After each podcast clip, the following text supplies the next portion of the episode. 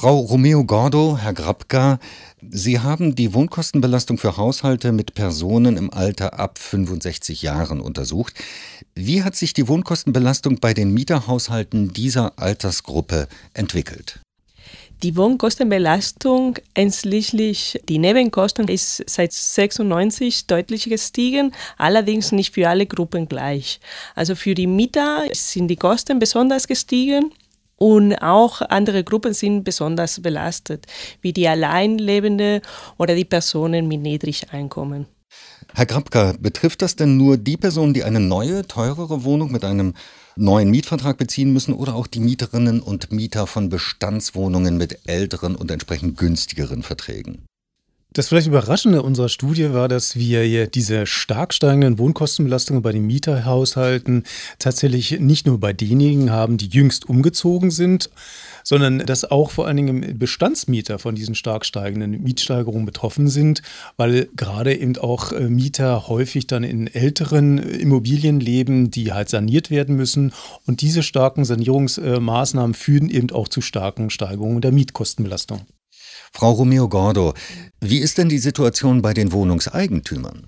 Bei den Wohnungseigentümern steigen die Nebenkosten auch, allerdings sind viel niedriger als bei den Mietern und die Steigerung ist auch milder. Die Wohnungseigentümer sind nicht so stark von dieser Entwicklung getroffen, weil die äh, in dieser Altersgruppe normalerweise schon die Wohnung abbezahlt haben und nur die Nebenkosten zu bezahlen haben. Wie viele Haushalte wohnen denn überhaupt zur Miete und wie viele Haushalte wohnen in der eigenen Wohnung, in einer eigenen Immobilie? Der Anteil von äh, Mieterhaushalten in dieser Altersgruppe ist in 2006 45 Prozent.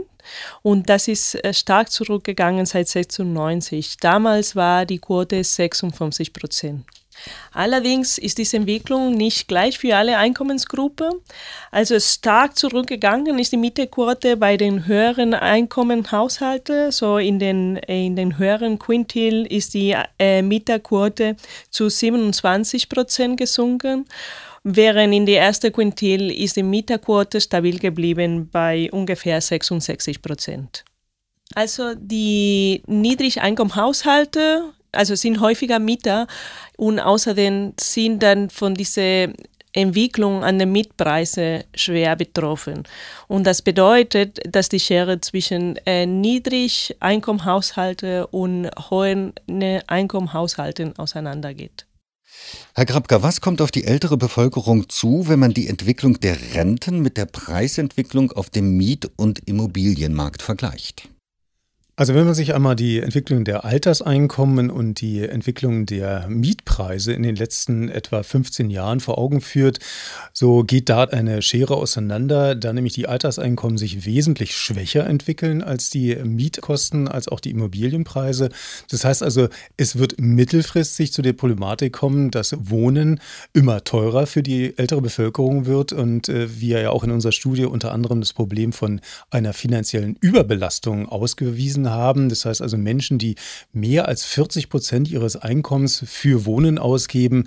Dieser Trend hat schon stark zugenommen. Äh, ein immer weiterer Anteil von älteren Menschen ist finanziell überbelastet und das wird bei aller Wahrscheinlichkeit nach, wenn nicht entsprechende Gegenmaßnahmen der Politik ergriffen werden, auch noch weiter zunehmen. Wie groß ist denn die Zahl der Menschen dieser Altersgruppe, die überbelastet sind? Vielleicht einmal noch zur Definition der Überbelastung. Diese liegt dann vor, wenn mehr als 40 Prozent des Einkommens für Mietkosten ausgegeben werden.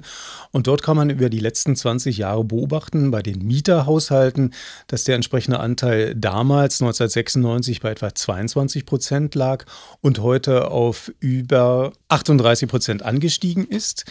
Nimmt man noch die Gruppe derjenigen, die 30 Prozent oder mehr an äh, Mietkosten ausgeben, so kann man sagen, dass derzeit zwei Drittel aller Mieterhaushalte schon finanziell entsprechend äh, mit Mietkosten von mehr als 30 Prozent belastet sind. Herr Grabka, welche Gegenmaßnahmen müssten ergriffen werden, damit Wohnraum auch für ältere Menschen bezahlbar bleibt bzw. bezahlbar ist? Wir sehen hierfür im Grunde genommen drei äh, Lösungsstrategien. Die erste wäre, dass die Wohnbelastungsquote unter Eigentümerhaushalten deutlich niedriger ist. Das heißt also, die langfristige Förderung des Immobilienbesitzes ist eine Strategie. Eine zweite Strategie wäre, die Alterseinkommen zu stärken, weil diese doch, wie man gesehen hat, in den letzten 20 Jahren durchaus sich schwächer entwickelt hat als äh, die Einkommen der restlichen Bevölkerung. Und drittens sehen wir eine Möglichkeit, vor allen Dingen jetzt etwas mittelfristiger Art, dass man den sozialen Wohnungsbau ausbauen sollte. Bekanntermaßen ist ja die Zahl der sozialen Wohnungsbauten zurückgegangen in den letzten Jahren. Und hier sollte die Politik zum einen gegensteuern und vor allen Dingen zielgenauer auf die Population der Älteren fokussieren, weil diese kleinere Wohnungen und vor allem auch barrierereduzierte Wohnungen möglichst in ihrem alten Wohnumfeld benötigen.